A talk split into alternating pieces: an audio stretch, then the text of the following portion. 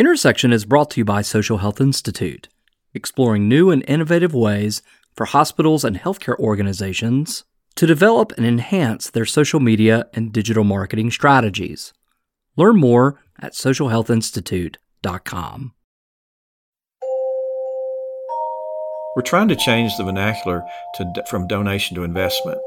And I think that that's what people are hungry for. And when they see a story, they can see that as an investment with a return on investment. Welcome to Intersection. I am Bobby Ratu, storyteller. I would love for you to open with, what are you most passionate about? To me, it kind of boils down to generational change. A life change is so much more important to me and us than just helping people. Anybody can help people, and that's good. Nothing wrong with that. But life change generationally is impactful forever. When you have a way of thinking that's different, you know, the Bible says, as a man thinks, so he also goes. So if you're thinking differently, it changes your whole life. And if you have a radical change to the point where it really changes everything, then you teach it to your children and then your grandchildren, and it changes generational cycles that happen in our society so much. We find our clients stuck in the same mode because that's all they know. They're not stupid people, but sometimes ignorance is present. Ignorance is you just don't know. You don't know what you don't know. So until you know something different, your life is always stuck in that pattern, in that generational cycle. So that, to me, lights me up. Where life change happens, then everything changes beyond just handing somebody some free groceries or something. I'm Don Oglesby. I'm the CEO of Homes of Hope. Homes of Hope has a tremendous vision, providing opportunities for generational change throughout South Carolina. They do this in two ways: by rebuilding communities and rebuilding lives. But what does that really mean? In their 20th year of operations, they have developed 600 homes for families and helped over 300 men restore their lives. Their mission is to rebuild communities and individual lives through housing, economic, and workforce development. They build safe, affordable, and energy-efficient housing for low to moderate-income families and or individuals in South Carolina. They also lead a men's development program, which is a voluntary one-year residential job training and mentoring program for men overcoming drug and alcohol addictions. As a storyteller, I've been leading a team to help tell the Homes of Hope story for over 3 years. Their impact and the stories we find inside these programs has not only inspired our staff of digital storytellers, but has inspired so many people here in the Carolinas to grow this mission far beyond what President and CEO Don Oglesby ever imagined. This story is worth hearing and sharing.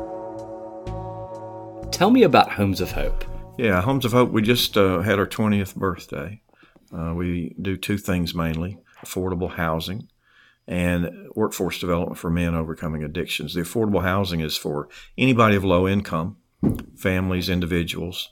And then the workforce development program is specifically for men overcoming addictions. We've developed over 600 homes in 20 years, and 303, I think, men have graduated our program to date.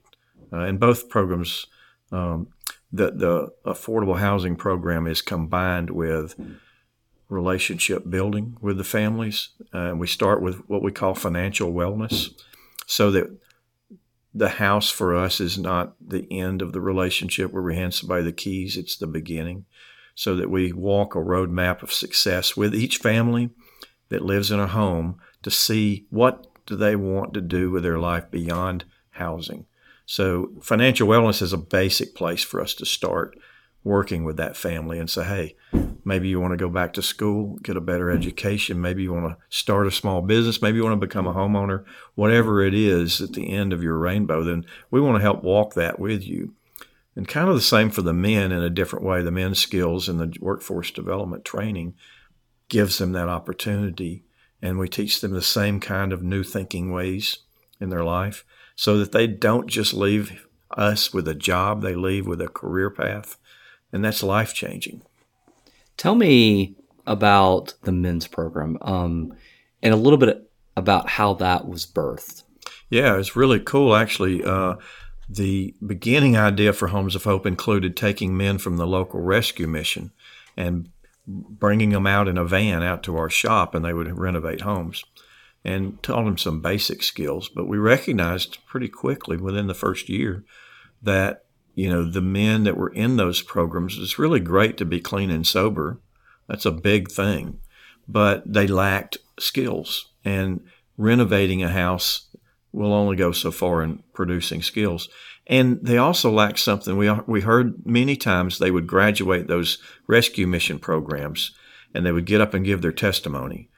And they would get down off the stage, and they would have this glossed over look in their face, in their eyes, like, I don't know what to do now. And so there was always this next step that nobody was addressing. So one of the guys that would come out with us in the beginning from the rescue mission, when he graduated, he told me that story. His name was Ted, and he said, Don, I need more. I've been a crackhead for 28 years. I need to know more than I know right now. Can I stick around? And so we hired him to help bring the guys out. And then it began with that as the program it began to be run by men who were graduates of the program themselves. So today, even today, our three men on staff that run that program, two of them came from that program themselves. And the third one actually has a addiction background as well, but not from that program. So all of them had got the been there, done that kind of thing. And all three of them became ordained ministers. So they see it as their church. And so they're working with those guys in ways that me or you could never do, because they just speak the language. And so it's just life-changing when you have that dynamic. And then when we add to it real skills, instead of just renovation of housing skills, we're talking credential skills. That puts those guys on a career path when they graduate. It's really, really cool, and it's been real successful. Talk about Gideon's House. Yeah, Gideon's House is where they live.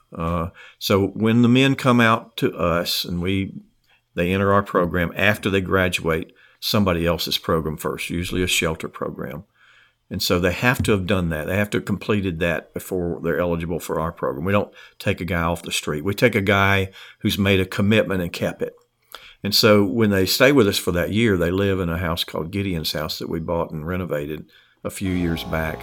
And all of them live together under one roof. During the day, they're with us every day, all day. They're in class or they're working on housing construction, so they're learning the skills. At night, they're on their own with a resident assistant. And it gives them a chance for the first time, maybe sometimes in a couple of years, to have a little freedom to mess up. We need that freedom to mess up to know whether we're going to mess up. So we give them that. We have rules in place and accountability. We drug test and all those things. But they have the opportunity to walk this thing out and see if it's real. And it makes it so much more successful than a really controlled environment that doesn't ever let a man have any freedom to choose. When I worked with you for the first time, I think it was probably 4 or 5 years ago, we started telling stories together. And David, I'm not sure if David was here at the time, but someone invited me to go out there and visit at Gideon's House to capture pictures, to capture video footage. And I didn't know what to expect. My life as a journalist, you know, we've covered addiction-related issues in different contexts. And you didn't know what you were going to walk into. So I kind of had this really interesting perspective getting ready to walk in the door. And when I walked in the door, it was almost like I walked into this peaceful place of celebration. There's a sense of energy. There's a sense of structure. There is a sense of grace. And then there was a sense of, I'm a work in progress. Talk about that house and outside of just the four walls, but the DNA inside that house. Well, I think you did a really good job just now, because that lights us all up when we hear folks say that, because we sense the same thing. There is, you know, it's a faith-based program, so it's kind of a discipleship program along with workforce development. So all that's going on at the same time. I've often made the statement, I would rather hang around 9 guys formerly addicted and see God working in their life than any church service you could ever put me in, because when you see God working in a man's life or a woman's life that has that hunger for change, hunger for something better, there's nothing like it. And that's what you experienced a little bit of when you walked in that house that day, was that dynamic, and there's nothing that compares to it, and it's almost indescribable.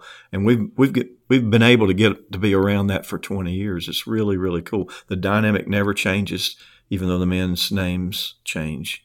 It's really, really, it's just God at work.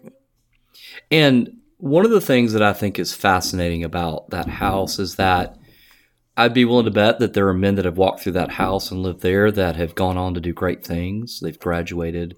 They've built tons of houses with you, and I bet you that there are some men that just couldn't get through that cycle. Mm-hmm. That's a tough conversation to have sometimes, isn't it? Is different people have different paths, and how do y'all deal with that? Mm. I'm sure that's a struggle for y'all, because you want everybody to come out of a place to come to you, and you want them to you want to teach them skills, and you want to teach them to do these things.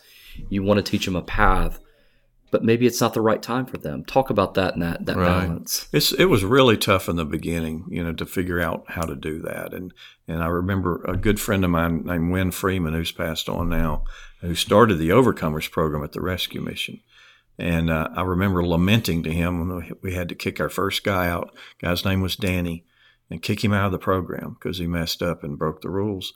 And Wynn said, "Don, God is a big God. He does not need you to save everybody. He'll take care of him. He'll be okay. But you've got to think about your other 8 guys in the program. You have to, because if you let Danny back in, then you've let all of them down." So we never forgot that. And we realized that we're just giving somebody else another chance, and they had theirs. And I know that sounds a little cold, but accountability is one of the most common missing elements in those men's lives. When they come through that addiction process and enter a rescue mission and enter an Overcomers kind of program, accountability is one of the missing links. And so we have to have it. And we just love those guys and continue to try to stay connected with them, but we can't leave them in. And if they've messed up to that degree where they have to leave and hurt, otherwise they hurt the rest of the guys. So let's talk about some of the structure the men have a little bit.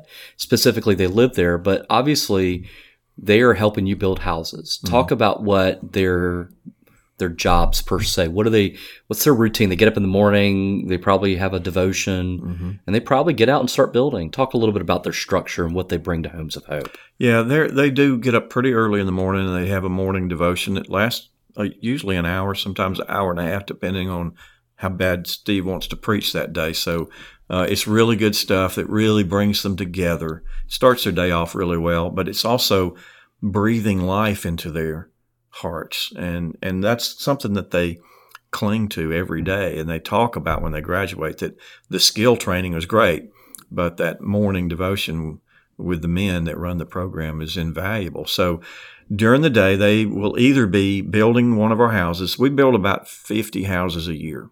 So they build 4 of them. So it's a small percentage.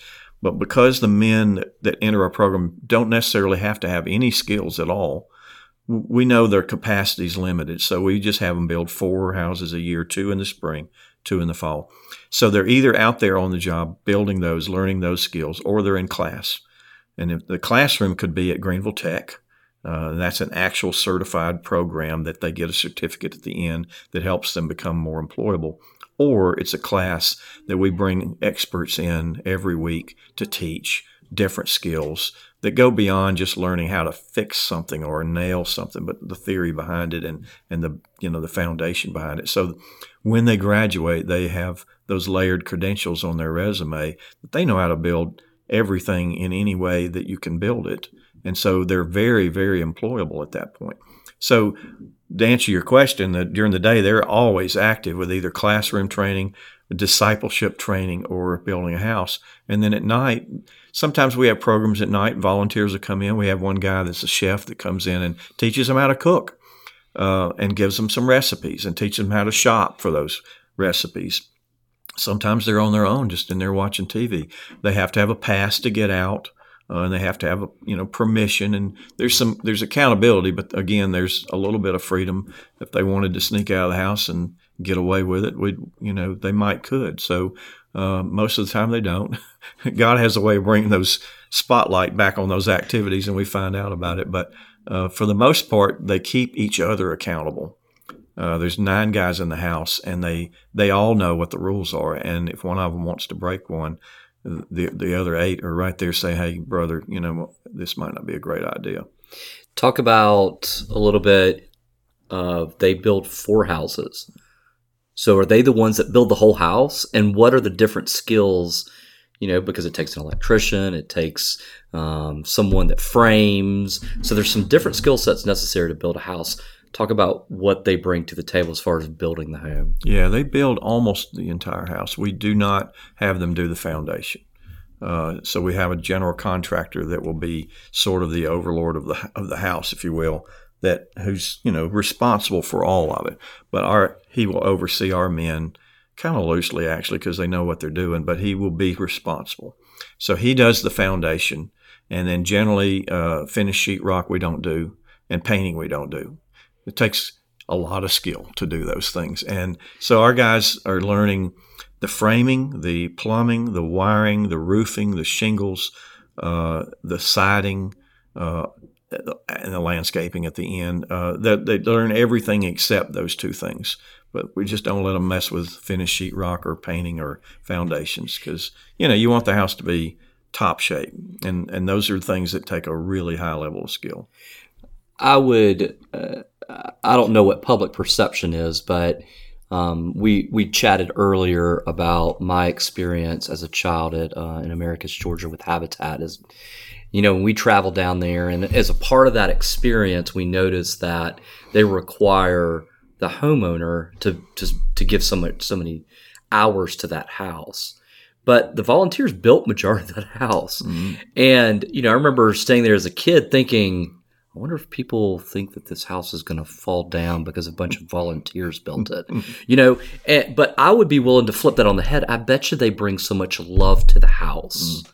They want to make sure it's built really well because it's kind of maybe a pride thing. Mm-hmm. Talk a little bit about that craftsmanship that these guys bring to the table, even though they're coming through this pathway. Yeah, I think we've got a really good model for that because the men obviously are taking pride in their work, and our men that run that program take a lot of pride because we will end up owning that house and renting it to begin with. Mm. The family that lives in there may not own it for a couple of years. So they start out as renters. So we're going to be the owners and managers of that house. So our guys are really involved and interested in making sure it's built top quality. Also, we've got this dynamic of our general contractor whose name is on the line. So when he signs on that contract and all the permits, he's responsible for every bit of that work. So there's an accountability there that really sets that apart from maybe an all-volunteer house.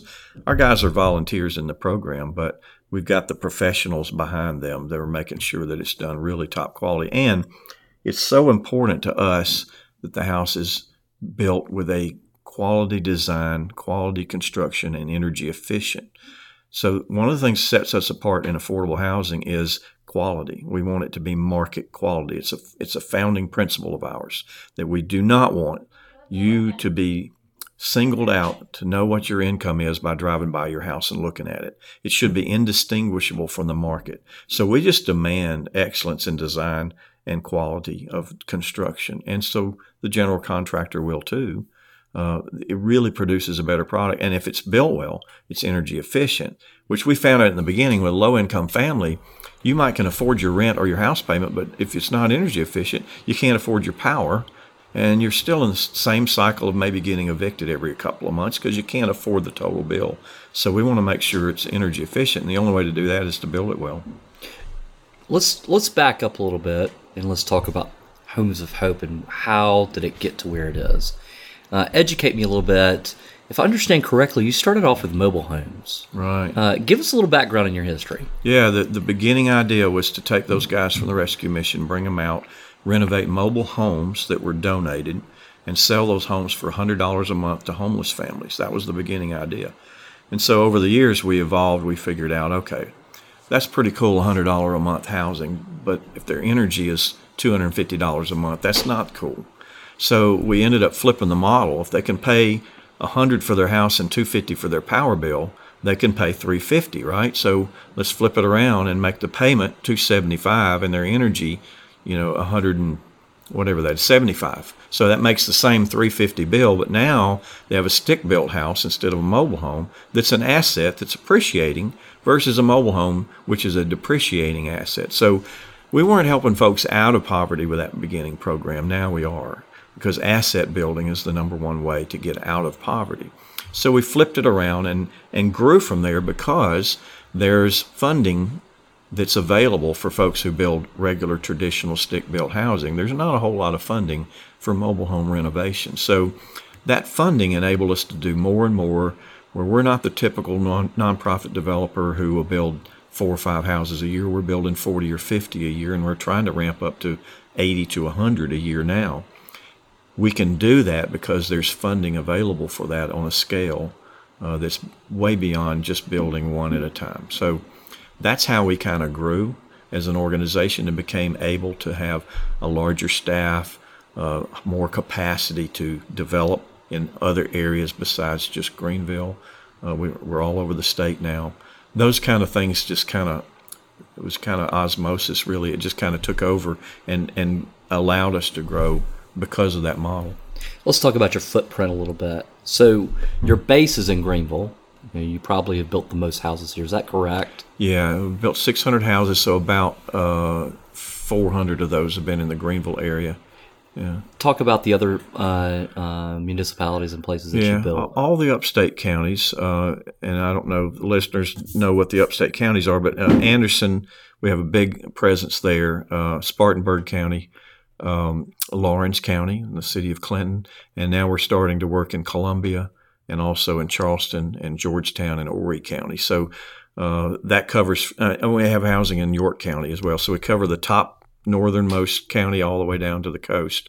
Now our footprint's all the way across the state. So for people that, know South Carolina, we're talking about Greenville, which is in the upstate. You got some stuff in the middle in Columbia. You got some stuff in Charleston, which makes sense. And then you start going up the coast a little bit, trickling up. York County makes perfect sense because it's that mixture of urban to rural. You've kind of got some really interesting things going on there. Mm-hmm. So you've got a really good footprint. I'm from Anderson, and when we saw Dunning Street start happening, many of us got excited. Mm-hmm. What makes that area special? You're talking about 61 Hills? Yep. Yeah. Well, it makes it special. I'm sorry, not Dunning Street. I apologize. Yeah, that's okay. Yeah. So 61 Hills is really special for many reasons, actually. The housing that was there years ago, and it was built, I think, in the 50s, mm-hmm. early 60s, became a real thorn in the side for the city. It was high concentration of poverty, which, is one of my soapboxes that didn't work in the past. Everybody knows it didn't work. Nobody thinks it will ever work in the future. So we are very intentional about making sure our low-income housing is mixed with moderate-income housing and market-rate housing, so that it's a diversity of incomes in a neighborhood. It's the only healthy way to develop a neighborhood. When you congregate poverty in one cluster, one area, and push it to the back corner of a property and put a fence around it, nothing good happens there. So that was what was going on at 61 Hills before it was named 61 Hills when we got a hold of it. And it was called, I'm trying to remember what it was called. I don't remember now, but anyway. It's right beside the West Side Center. Yeah, so right beside the community center, which was still is a really big asset for that community. But it was surrounded by 140 apartments where the crime was so high that if you there was guys that would stand on top of their apartments and fire rifles at the golf course on the 7th tee about a half mile away just for fun. So it was a terrible area, and nobody wanted to go in there because of that dynamic. So when we got it, a bank had foreclosed on it and torn it all down and sold us just the dirt. So now this area that was a high concentration of crime and poverty is now a mixed-income housing development, single-family, nice neighborhood that gives the same people opportunities to live there. but now they're living amongst neighbors that have a diversity of incomes, which makes the whole thing healthier. And it's really, really, it's a more pleasing neighborhood to the eye. It's a single-family development of nice market-quality housing, beside as opposed to cinder block apartments where everybody's poor and struggling and nobody wants to get out.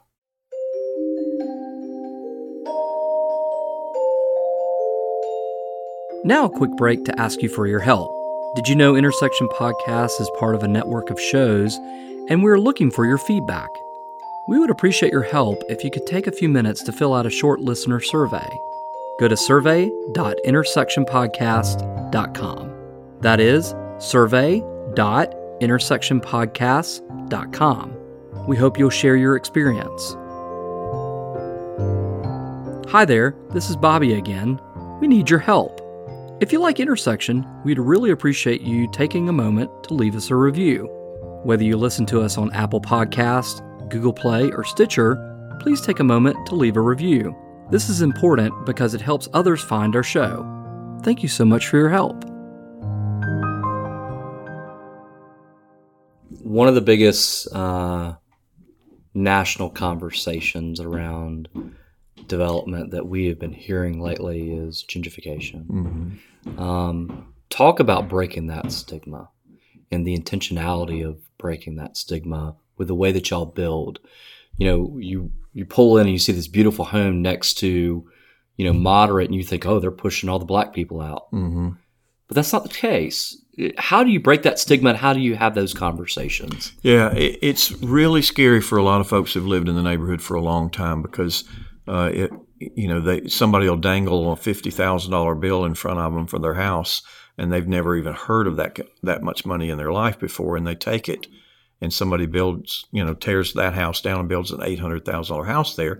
Well, what happened to the family that was there to begin with? They have a $50,000 income, but what are they going to find for that? So it's really an issue. What we've done is try to, when we attract market buyers into the neighborhoods that we develop affordable housing in and achieve this mixture of incomes, we really talk to those buyers about what's really going on in the neighborhood, and that the families living next door to you are no different than you. They just have a different income. And we're looking for folks that want to build community. And it works beautifully.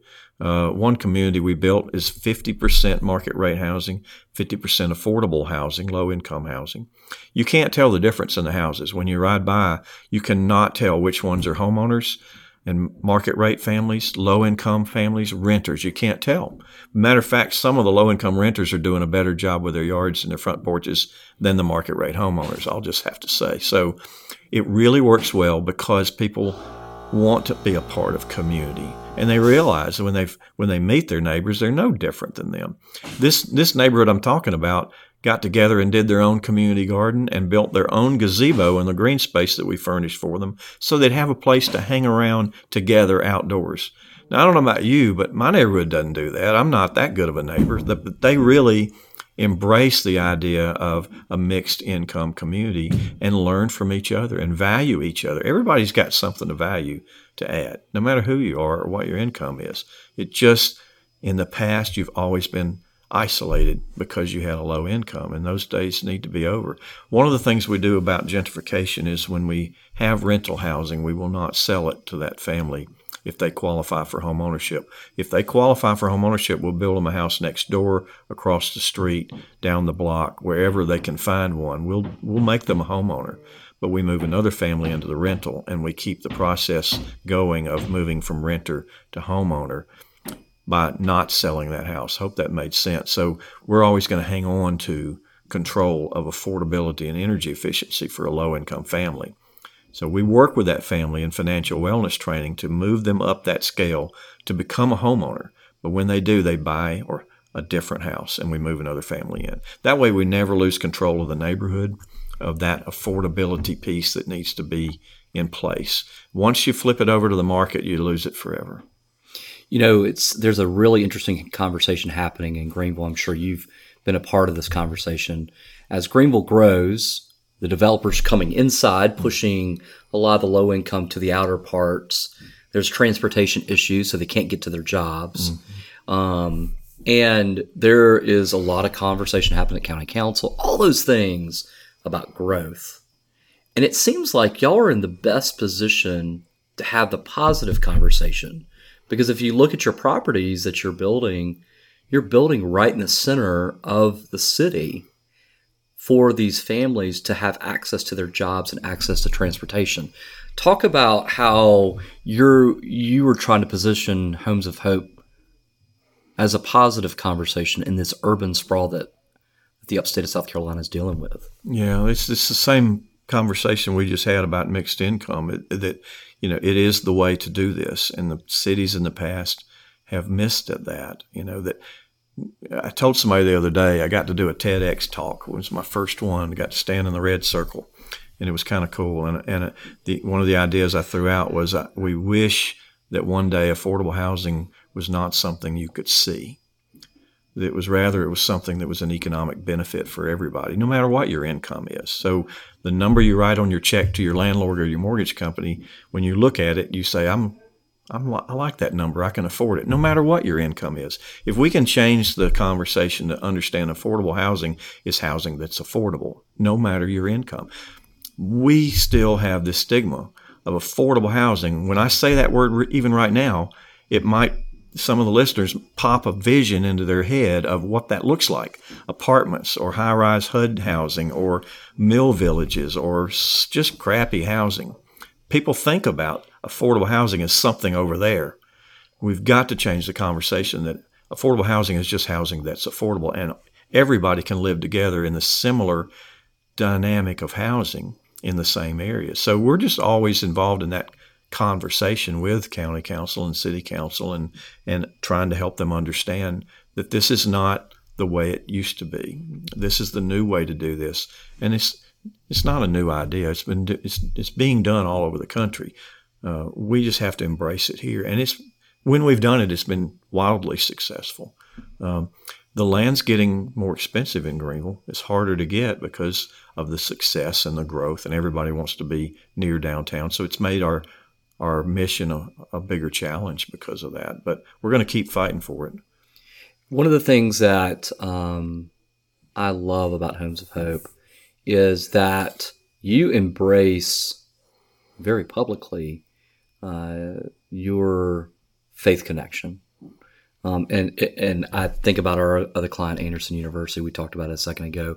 They really talk about the intersection of faith and learning. I mean, Homes of Hope is the intersection of faith and building. Mm. It is not hidden. There is an active conversation about faith when it's related to Homes of Hope. Talk about that intersection and how that came to be, and why is that still a vibrant part of what you do?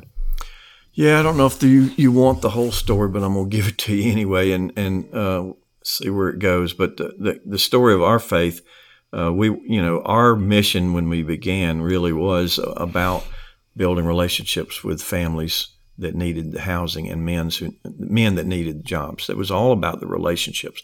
That hasn't changed over the years. Housing and workforce development is our way into your life to build a relationship. And we're always looking, as a Christ-centered organization, we're always looking for opportunities to share Christ's love with everybody and show them that he values them and he loves them, no matter who they are or what their situation is. When we began, our founder funded us for the first year out of his own pocket, out of his own wealth, and he was our sole source. After that year, his business kind of crashed and he had to sell his business. And so we went from a very wealthy donor that was funding all our operations to zero. And we had to really figure out, okay, is this thing a God-ordained organization or not? And we really literally just gathered around, hugged each other, prayed, and said, we think this is of God, and we're going to trust him, and we're going to act like the money's still there. The kind of faith, I call it radical faith, because it's the faith that would make us look like real idiots if he didn't come through. And I call it bus station faith. You stand in line at the bus station window for a ticket on the bus and you have no money. you look really stupid when you get up to the window with no money, but God provides the money before you get to the window. That's the kind of faith we exercised for 2 years. We call it our wilderness years. We worked for free for 2 years, all of us, was five of us. And literally stuff would just happen. People would bring us money and say, I heard about what you're doing, and I really love this, and here's a check. And we had another guy that said, I'm going to split all my profits this year and give them to you. I mean, it was just stuff happened. God knows how to send the finances when it's his calling. So we learned how to do that, and I'm not telling you this story to brag, except on God, but I will tell you the story for the reason of this. I think God put us through that wilderness period to really learn that kind of desperate, dependent faith so that we can then relate to the folks who we serve later on, that they are, when they come to us, desperate and dependent on God for everything. And they've been in that mode for a while sometimes. And so we can say, hey, you know what? I know how that feels. We've been there too. Let me tell you our story. And so we interweave Christ's love sharing, whatever form that takes. We don't assume that because you're low income or a formerly addicted person that you don't know Jesus. And we don't assume you don't know Jack. Sometimes you're smart and you have great resources, but you've just hit a bump in the road. So, but we're always looking to share Christ's love and Christ's value of them in their life together. And sometimes we'll learn more from them than they do from us. We don't pretend to have all the answers. This is how he works in people's lives. And the way that he does it is to meet a tangible need. If I am desperate for housing, I'm getting evicted every 2 months because I'm paying 60% of my income for housing. I'm in survival mode. We need to meet that need first before they're even thinking about listening to anything about Jesus. And the same for a guy that's addicted. I need some help. I need to get clean and sober, and I need somebody to teach me a skill.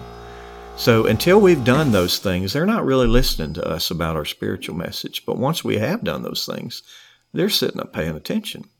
And they're saying, you know what, I want to know about this. And so that's his model of connecting faith and business. We meet a tangible need. If you want to make it biblical, Matthew 25 says, when I was hungry, you fed me. When I was in prison, you visited me. When I was sick, you took care of me. You met my needs. And Matthew 28 says, go and make disciples. So we realized that Matthew 25 is what our work was. Matthew 28 was what our mission was. And it permeates everything that we do and always has. The other fascinating thing to me is the ability to get federal dollars in grants and still have a faith-based program. We only take federal dollars for sticks and bricks so that it pays for every stick and brick that it can, and we pay for a stick and a brick with every dollar. We don't mix it with our programs to help people in counseling or training and financial wellness or any of the faith-based things that we do. It doesn't pay for any of that. The income from the housing pays for that. So HUD doesn't care what we do with our income because that's ours, but they do care what we do with their money. So we have found this balance to where we can build a lot of sticks and bricks with federal dollars and not mess with the faith-based part of our program. For many of the listeners, I'm sure you just have noticed the clicking of hammers and the charging up of the compressor in the background. We are at Homes of Hope's corporate office, and they are building something in the warehouse right outside. So you are hearing the actual building as we're talking. So just want to let you know that that is a real compressor in the background charging up. Yeah. Why did you start telling your story? You know, I got a call. Hey, we hear you work with Safe Harbor. You do a good job of putting together really compelling stories for a lot of the things that they do. Would you be willing to work with Homes of Hope? And I said, well, sure, let me learn about you.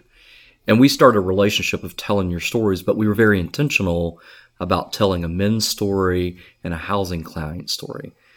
Why did y'all decide to start telling these stories? What was the purpose behind it? Why did you make that investment? Well, you know, frankly, it was, to get more support. I mean, we consider ourselves to be an entrepreneurial nonprofit. And when I say that, what I mean by that is about 70 to 75% of our income that we need every year to pay all of our bills, to operate and achieve our mission, we finance ourselves. I mean, we basically are covering that and all of our overhead with housing income. So by building rental housing, we can charge for that. And so that builds our organizational strength, but it's only 70% roughly. So the other 30% we look to the community to provide. And as we grow, that number continues to grow too. Just give you a number example, our budget's about $4.5 million. So 30% of that is about 1.2. So we have to look to the community for that $1.2 million every year. We have a dinner and auction, a golf tournament. We have foundation grants that we apply for. We have donors, but we need more.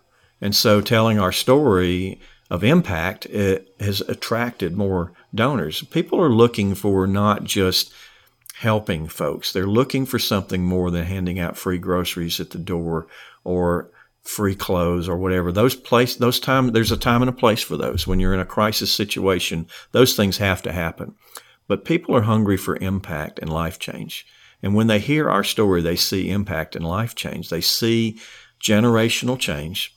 They see something that's what I call change to the point of no return. They're not going to go back. We don't have to give them free groceries anymore or free clothes anymore. They've got it now. They can become entrepreneurial themselves and start. Somebody wrote a book one time and it said, don't ever do anything for anybody that they can do for themselves. Because when you do, you're creating codependency. We're all about not creating codependency. We want to empower folks. Matter of fact, I even said that wrong. I don't want to empower anybody. I want to create an atmosphere for empowerment so that they don't have to come to us for the power.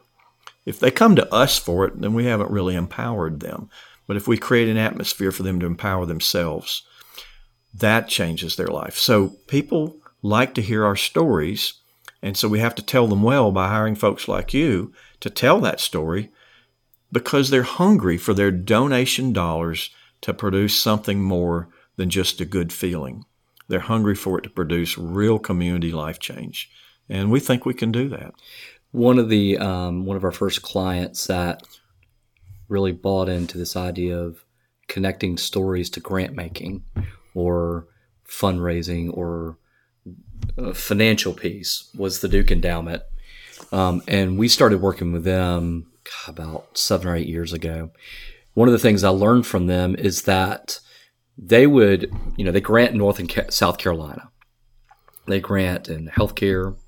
They grant in early childhood development. They grant in spirituality. So they grant in the United Methodist Church, rural church, and they also grant in education. And one of the things that we started doing together was, instead of saying, hey, look at this grant that we just gave, we went and found the grant and told the person that was leading that initiative that received the funds and tell the story of their passion. Mm-hmm.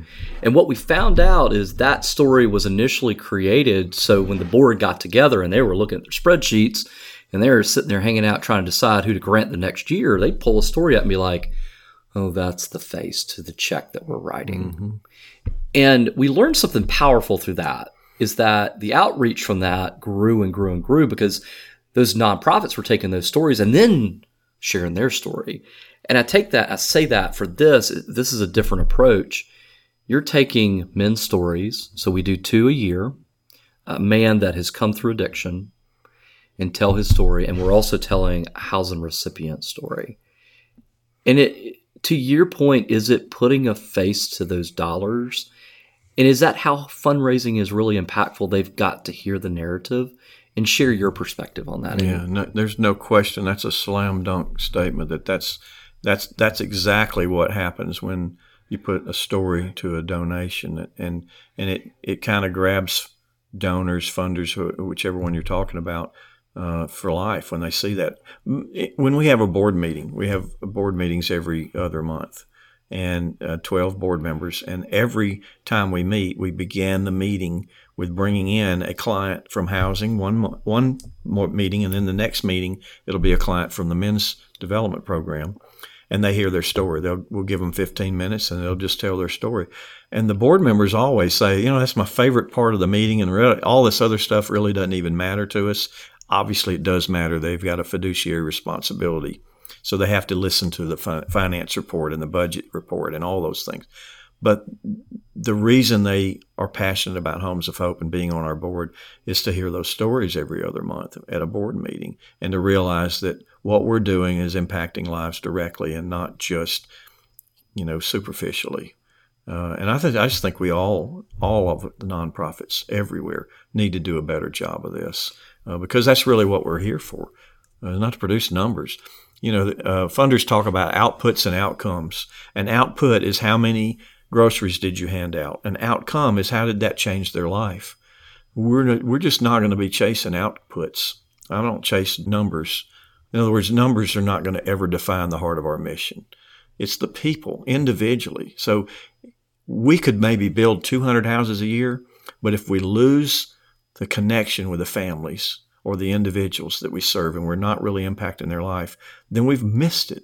I think we've failed. I would rather build 50 houses a year and serve 9 guys in our program and know that we haven't failed any of them. We've made a direct, real impact in their life than just numbers for numbers' sake. I think nonprofits miss that. They're always just counting how many more did we do, when I want to say, well, what difference did that make? And I think donors are hungry for that. You use these stories not online as a secondary motive, but it's really for your gala, you know, to show these people who the individuals, what they look like, what they sound like, what they feel like, their emotion when they're sitting there at this big event and they're learning about what Homes of Hope has done this year and then fundraising. Talk about how those stories have impacted the room when they're played. Yeah, it's fascinating. When we've been around 20 years, I guess we've done about 12 or 13 dinner and auctions over the years. And when we first started, we thought we had to explain every part of our program and how it worked and exactly how to do this and that. And you know, it was great information, but people would gloss over. And they still liked us and donated to us because they saw the benefit. But when we just shifted from that to just telling those two stories, you know, at our event, literally, I hardly talk about what we do at all. I just thank the donors and show the videos, and it's enough. We set record fundraising amounts the last 5 years, thanks to you and your company doing those videos for us, and they're very powerful. When we changed that, it made all the difference in the world. We went from, you know, a number, I won't say the number, but you know, that's I'm down here to up here. I mean, it was exponentially greater when people saw the stories, and they left there not really knowing how our ministry worked. Literally, they probably couldn't tell you how Homes of Hope worked, but they do remember that lady up there said this, and it made me cry. Or this guy said his whole life has changed, and it made me really realize that I need to invest in that. We're trying to change the vernacular from donation to investment, and I think that that's what people are hungry for. And when they see a story, they can see that as an investment with a return on investment, an ROI in the business world, versus a donation that I never see again, and it made me feel good for one moment. You know, when we started working on these stories, many clients want to immediately just make one big video and we're done. And we're going to put it all in there, and we're going to show it, and it's going to be 10 minutes long, and everybody's going to sit there captivated, and everybody's going to stroke a check. And we've learned, you know, working with people, you know, 10 years ago that worked. You know, people were okay with 10-minute videos. Now, it's every second counts. If it's 2.5, it better be the best 2.5. Mm-hmm. Do you feel like the business of storytelling has really impacted the way that you shape those events? Because you have to think about positioning those stories. You're having rich discussions on who to pick from that year. You know, do we do this male that's coming through the program, or is he ready yet? Talk about the business of storytelling and how you've had to be very intentional about the people you pick and where you place it in the program and the story that they're telling and how we go through that narrative process, how important it is to you as a leader of the ship. Yeah, well, you pretty much described it the way I would. I mean, it literally is everything for a fundraising event, is to think about that all year long, about exactly how that story is going to be. I mean, who it is going to be telling their story, how it's going to be built, and in that concise way, very powerful way, you know, that 2.5 minutes for that whole event is the most important 2.5 minutes of the year for us in terms of fundraising. And again, it didn't used to be that way at all, but it's changed. I know I'm that way. I mean, if I open an email and they tell me it's got a 5-minute video attached, I'm pretty much not going to watch it. It's just too long.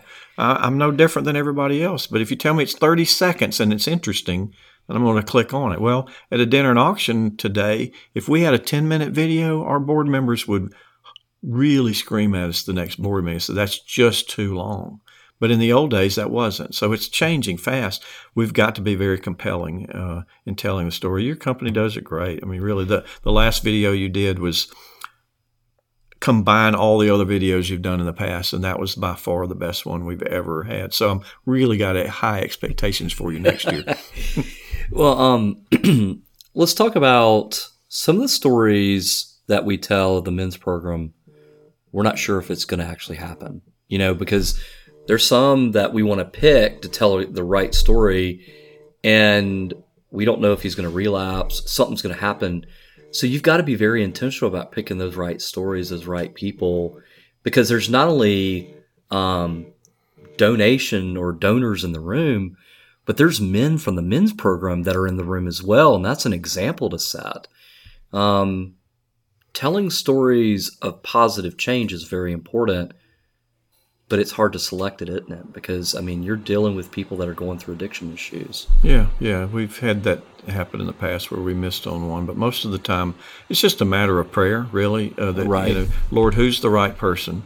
And, you know, you have to do that well, too, because they're all the right person. So you don't want, when you have 9 guys in your program and you choose the one that's going to get his story told, you don't want to devalue the other 8 because their stories are just as compelling. So it's a balance that you have to play. Right. But at the end of the day, there's a bit of a chance that you take on somebody like that you're going to have their story told. And the night before the event, he decides to go back to drinking or drugging. And there's always the chance of that. The thing for me is the story. Well, it does matter who it is, but it doesn't matter in another way that this is the work that we do. And a high percentage of those men are successful. Lately, for the last 5 years since we paired up with Greenville Tech, 100% of them have been successful. That's amazing. We've never seen that before. 75% was our success rate in the past, and that's amazing. When you look at nationwide, 50% is considered really good. We were at 75. Well, lately, it's been 100% because the construction industry is so demanding of new workers, highly skilled workers. They're hiring our guys on the spot and putting them in a career path to move right up the ladder, and it's changing their lives.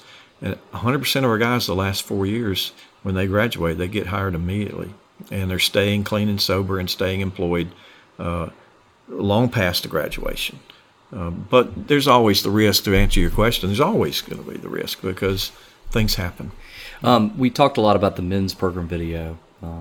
But there's the housing client videos. Those stories are amazing too. You know, people that are applying and partnering with you and then get access to housing. That's amazing stuff. I'm sure watching those as an audience, housing is something that's a fundamental issue here.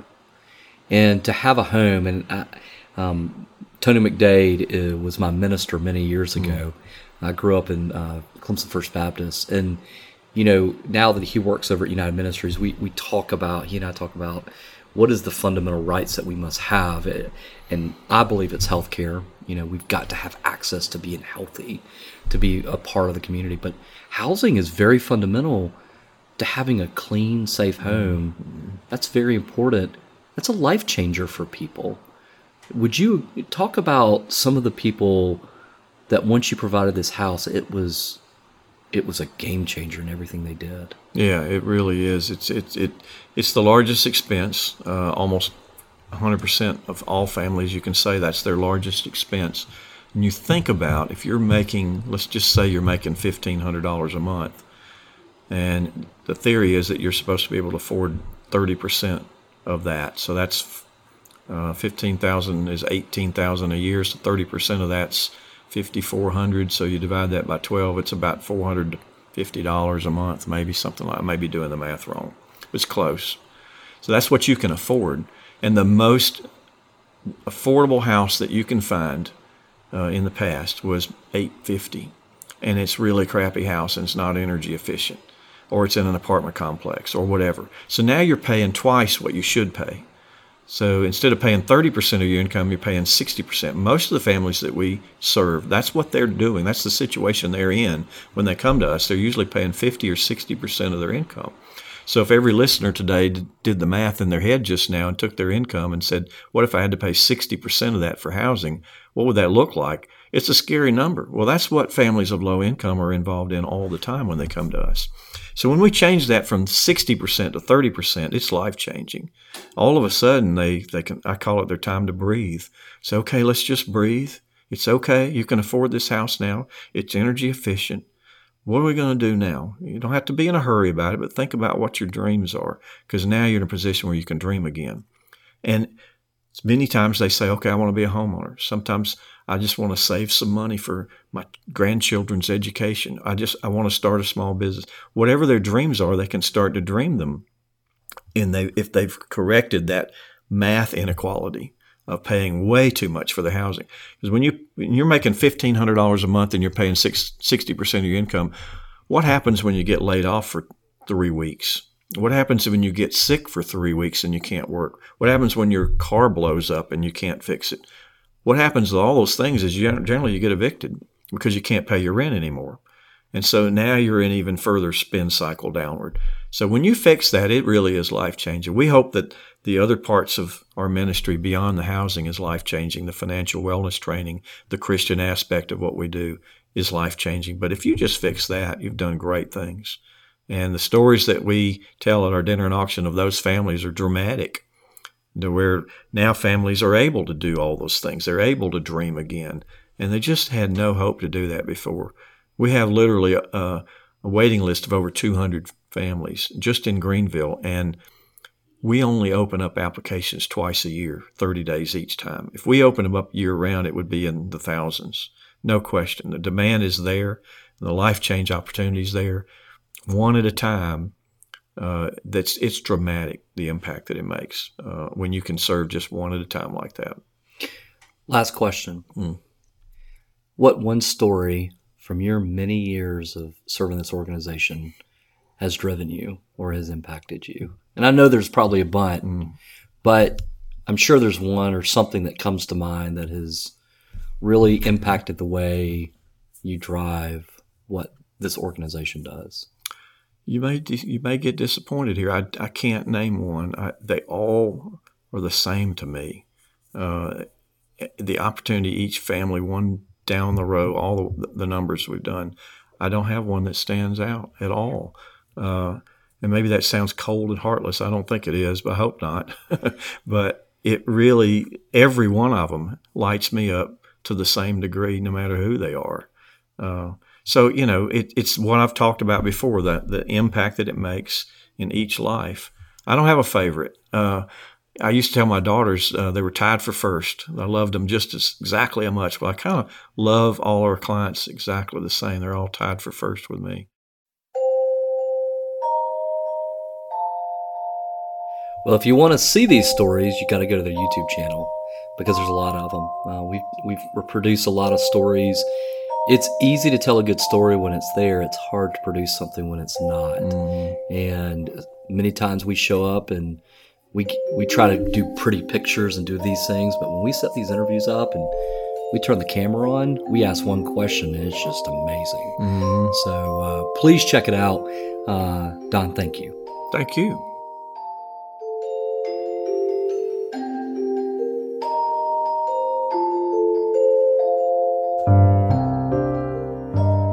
Thank you for joining us. We hope you enjoyed the conversation and exploration. Most importantly, the many intersections inside the world of storytelling. Intersection is powered by the Touchpoint Media Network, a podcast dedicated to discussions on all things healthcare. Go to touchpoint.health for many other podcasts exploring digital marketing and online patient engagement strategies, CIO and technology strategies, the challenges of the online physician, the power of the e-patient, and most importantly, the power of storytelling. To learn more, go to touchpoint.health. That is touchpoint.health.